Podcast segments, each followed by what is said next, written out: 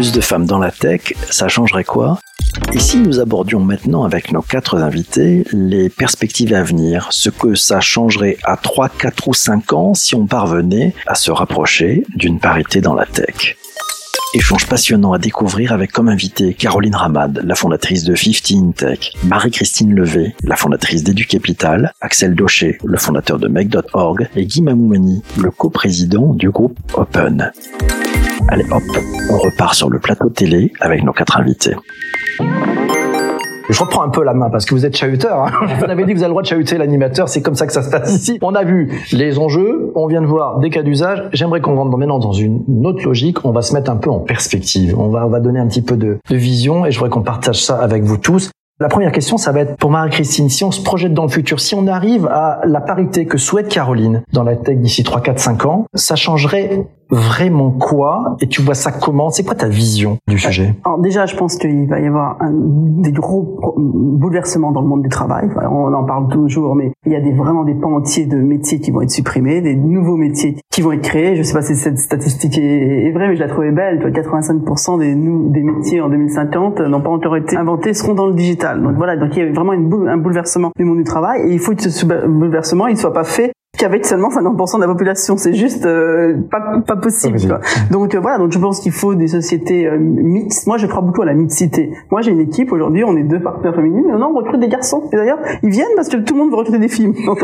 Mais parce que je crois à la mixité, c'est vraiment la mixité qui apporte euh, voilà le, le le progrès. Et donc, je pense qu'il faut des équipes mixtes avec euh, des filles dans, qui ne soient pas cantonnées au marketing et à la communication mmh. et aux ressources humaines. Ça, les filles peuvent aussi aller dans les équipes, dans des équipes techniques de développement, de design produit. Le design produit, c'est quelque chose qui est très fondamental. Toutes les sociétés dans la tech qui ont réussi, c'est des sociétés qui ont réussi sur leur design produit. C'est fondamental. Et le design produit, c'est de l'ergonomie. C'est souvent utilisé, des produits utilisés par des femmes, et donc il faut de toute façon des femmes qui les conçoivent aussi. Voilà. Donc il faut, voilà, il faut déconstruire les choses. Il faut avoir des femmes dans le design produit, des hommes au R H. Pourquoi les hommes ne seraient pas au R H ? Enfin, il faut, des, il faut, des, il faut avoir une société beaucoup plus euh, mixte dans lesquelles les femmes ont leur juste, euh, leur juste valeur. Ok. Donc la parité à fond partout, dans un peu partout dans l'entreprise. Axel, même question pour toi. Euh, plus de femmes dans la tech d'ici trois, quatre, cinq ans, ça changerait quoi pour de vrai ?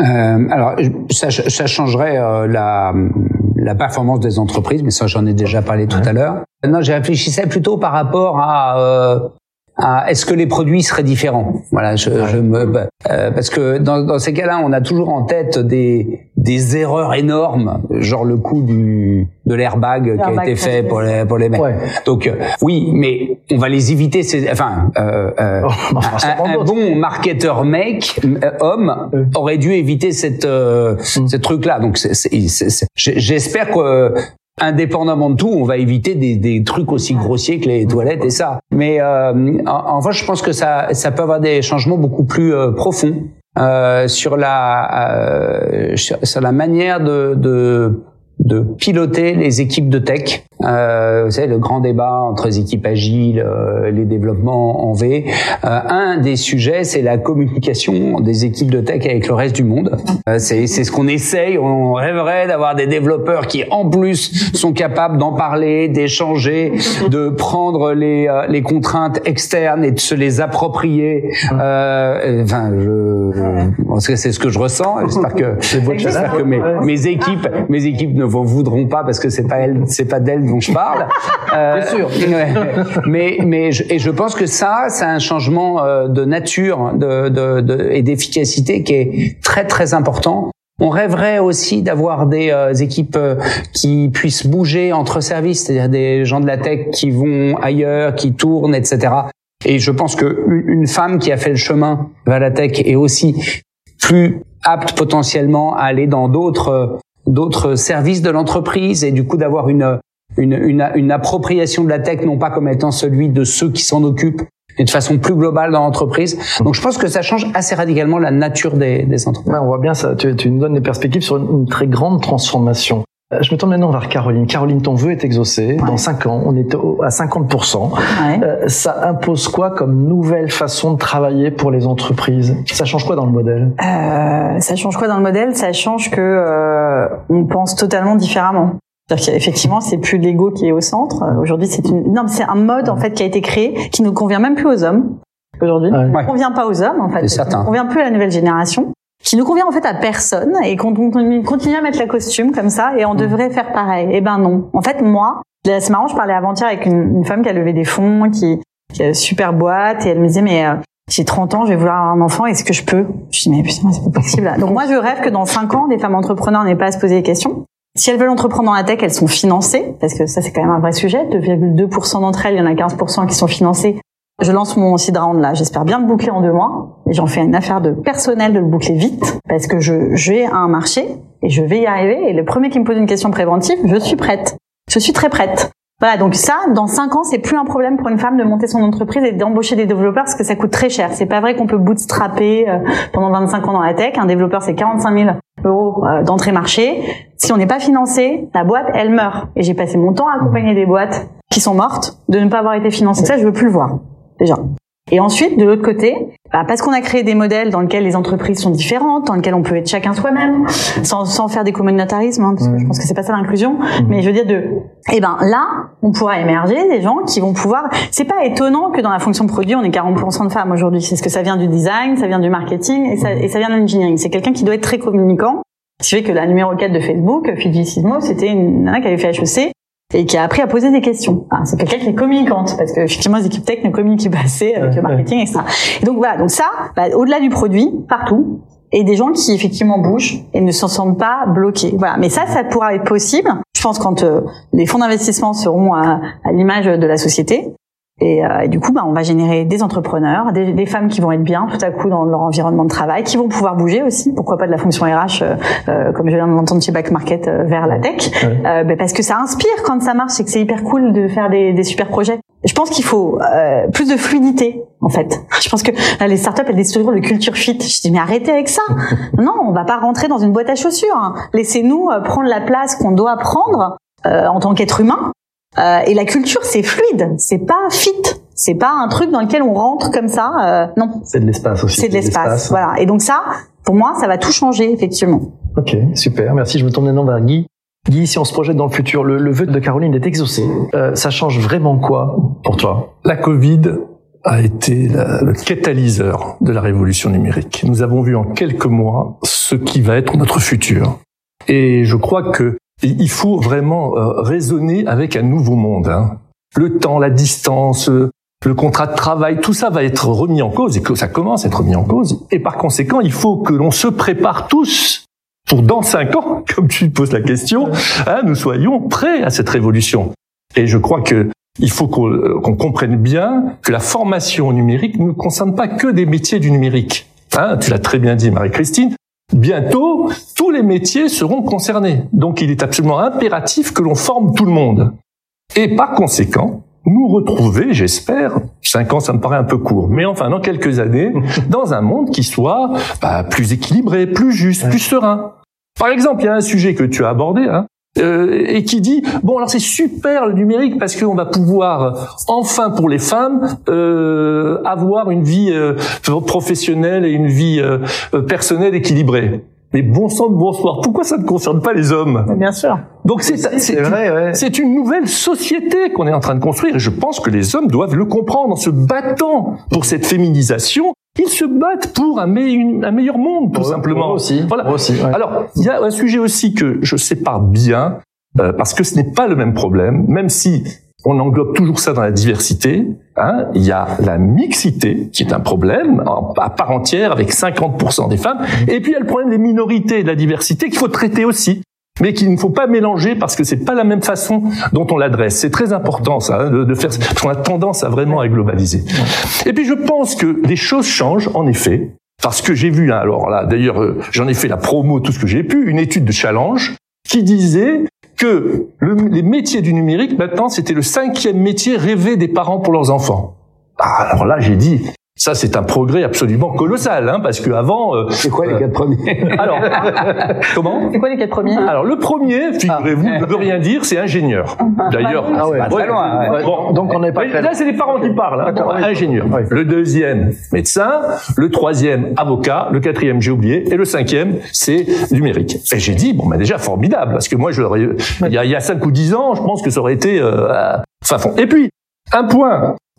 fondamental, c'est celui des rôles modèles. Il faut absolument insister là-dessus. Nous avons besoin de mettre en visibilité les femmes pour leur permettre, eh bien, de, bah, de générer l'envie hein, auprès des jeunes. Ce qui est d'ailleurs exactement l'objet de, de l'association Jamais sans elle, hein, c'est de dire, moi, je ne viens pas à une table ronde s'il n'y a pas au moins une femme, parce que tout simplement, une jeune fille qui va avoir le bac, si chaque fois qu'elle voit une table ronde sur le numérique, elle voit que des hommes, elle dit, c'est pas pour moi. C'est simple, c'est basique. Et d'ailleurs, je vais revenir, je sais plus qui l'a dit, c'est très important, il n'y a pas un plan stratégique à avoir pour changer les choses. Ça ne marchera pas. Ouais. Il faut faire des actions concrètes. Voilà, ce que je vous ai dit tout à l'heure, le P O E C, la formation du coding à l'école, les associations comme Magic Maker, euh, euh, les hommes qui s'impliquent, chacun de ces actes, au total, permettra ce, cette révolution et ce changement. Donc tu nous dis plus de sérénité, donc ça c'est un must-have en fait, hein, mais, mais c'est aussi quoi, une sorte de, de colibri, chacun doit faire sa part, c'est ça? Oui, bah, c'est, bah, ouais. ça, à mon avis, hein, enfin, le, le numérique ouais. euh, va permettre d'avoir un équilibre euh, aussi familial. Contrairement aux idées reçues, hein. Moi je suis convaincu que on va per- ça va permettre d'équilibrer les choses. Ah, on n'est pas obligé, par exemple, le fameux présentéisme, hein, le huit heures, vingt heures, ah tu pars à seize heures, ah tu t'es mis à mi-temps. Non mais tout ça c'est n'importe quoi. Moi, j'étais euh, quand mes, mes fils étaient en maternelle, j'étais au conseil des parents d'élèves. J'arrivais, il y avait que des femmes, hein. Et pourtant j'étais patron d'une boîte. Donc je pense que tout ça est possible. Et le, le numérique doit pouvoir aider mmh. à trouver ce rééquilibrage. Ouais. Toi, Axel, dans, sur Make point org, tu, tu vois ces choses-là, ces conversations-là, elles, elles, elles montent ça... ben nous, nous, on est vraiment centré autour de questions ouvertes que, que l'on pose. Oui. Euh, j'évoquais le, comment lutter contre les violences faites aux femmes, où on a eu cinq cent mille personnes qui nous ont répondu à la question qu'on a posée. cinq cent mille personnes. Et, et ce que je peux dire, c'est que le sujet est un sujet majeur et, euh, et, et de façon très intéressante. Les cinq cent mille personnes, c'était avant MeToo. Et, et d'ailleurs, c'est, c'est pas innocent. Avant MeToo, la seule cause qui était sur laquelle nous on arrivait à agir, c'était les violences, parce que personne peut être contre les violences. Et grâce à MeToo, on peut maintenant aborder les inégalités, et qui est vraiment le, le monde a quand même a, a quand même changé depuis trois ans à ce, à ce, à ce titre-là. Et maintenant, les, les inégalités, lutter contre les inégalités euh, euh, subies par les femmes. Il y a trois ans, c'était pas une question consensuelle. Aujourd'hui. Je dis pas que les réponses sont consensuelles, mais c'est une question consensuelle. Donc il y a eu une évolution mais gigantesque. Euh, et, et c'est pour ça que je, je suis quand même très très très optimiste, hein, euh, fondamentalement, très très optimiste parce que il y a euh, une prise de conscience à tout niveau. Après. Il y a toujours des bastions, il y a toujours des, des ah, on, le, le coup des, des, des craquer, là, des, co- voilà, craquer, les, les quotas, les quotas hein. sur les administratrices. Ouais. Au départ, tout le monde est, bah ouais, mais en même temps, c'est, c'est idiot, c'est pas idiot, ça fait craquer le machin. Ouais, bon. Donc il y a, y, a, y, a, y a des trucs à faire craquer, mais la tendance est quand même bonne. Oui, moi aussi, je voudrais finir sur une note d'optimisme parce qu'on a commencé le débat en disant c'est dur pour les femmes à la tête. Ouais. Moi, je vois cinq cents entreprises par euh, par an de, de jeunes entreprises à la tête. Et je trouve que pour les femmes, et je voudrais qu'il y ait les, les femmes qui nous oui, écoutent, elles ouais, gardent ça. Donne leur envie. Opportunité. Ouais, c'est bien sûr. Bien sûr. Moi, je vois des filles qui font des, voilà, des carrières qu'elles n'auraient jamais eues dans des grands groupes, quoi. Ouais, des carrières, euh, très vite, ça va très vite dans la tête. On peut très vite avoir des responsabilités. Moi, je suis, j'ai eu des responsabilités à trente ans à la tête. J'étais à la tête d'une entreprise de cinq cents personnes dans une entreprise classique. Je l'aurais jamais eu. Et d'ailleurs, ouais. je suis allée dans la tête parce que j'avais ce plafond de verre possible, dans cette entreprise. Ouais, et donc, je trouve que il y a quand même des très belles opportunités. Donc, il faut, et effectivement, prendre le risque d'y aller au début. Et après, c'est quand même des métiers passionnants, euh, voilà, épanouissants, dans lesquels voilà, les femmes peuvent aussi avoir de très belles évolutions et, et s'épanouir. Voilà. Et on a le pouvoir de réinventer les choses. Hein. C'est ça que la tech permet. Je veux dire, moi, j'étais pas tech. Là, j'ai, j'ai commencé mon métier, j'étais journaliste. Ensuite, j'étais à la mairie de Paris comme responsable des gens du numérique. Donc, euh, mais j'ai, j'ai, j'ai fait plein de trucs avant. Donc, en gros, j'aurais jamais pu. Mais euh, imaginez que euh, changer la donne sur un point si j'avais pas utilisé la technologie. C'est, c'est d'ailleurs, j'étais dans un lieu physique et je me suis dit, faut que j'aille. Utiliser la tech pour changer la donne. Donc oui, c'est formidable. Euh, on peut faire des choses incroyables. Voilà, de, de pouvoir interroger les gens comme ça en masse, c'est, c'est, c'est, c'est merveilleux. Des opportunités. Juste rebondir rapidement sur ce que tu as dit au début sur le fait qu'il y a les formations initiales et puis il y a les, euh, les, euh, les reformations, les, les réorientations, et cetera. Il y a une autre tendance de fond, au-delà du, en plus du télétravail, de tout ce que tu as dit qui est absolument fondamental, c'est euh, la formation initiale devient moins critique que toutes les formations au fil de la vie, les, on était sur un métier, on va changer de métier dix fois. Toute cette fluidité-là, les femmes vont pouvoir en profiter avant même que les écoles d'ingénieurs décident de se transformer elles-mêmes. Donc, euh, c'est des raccourcis, c'est des accélérations et des raccourcis. Oui, là-dessus, nous, euh, on ne s'estompe pas tous les jours. On a d'ailleurs, on a investi dans deux écoles, des écoles totalement en ligne, qui ah ouais. sont idéales pour des femmes. Ah, des écoles pour euh, se former, une cloque. Ah ouais. Pendant un an, on se forme au digital. Donc c'est vraiment un an, on devient à la fin de l'année, ouais. c'est intense, et on le fait totalement en, en, digi en digital, mais avec des vrais profs. Mmh. Et euh, une école de l'entrepreneuriat en ligne, Live Mentor, qui fait de la formation d'entrepreneuriat en trois ans. Et là aussi, pareil, il y a, il y a énormément de femmes qui y vont. Donc c'est vrai, je suis de la nature, il y a un bouleversement, et il faudra peut-être aussi faire des choses à côté de l'école si l'école va pas assez vite. Clap de fin pour ce troisième épisode de ce meet-up consacré à la nécessité d'avoir plus de femmes dans la tech. On se retrouve très vite dans un prochain épisode avec la séquence de questions-réponses où nos invités répondent aux questions des participants au direct.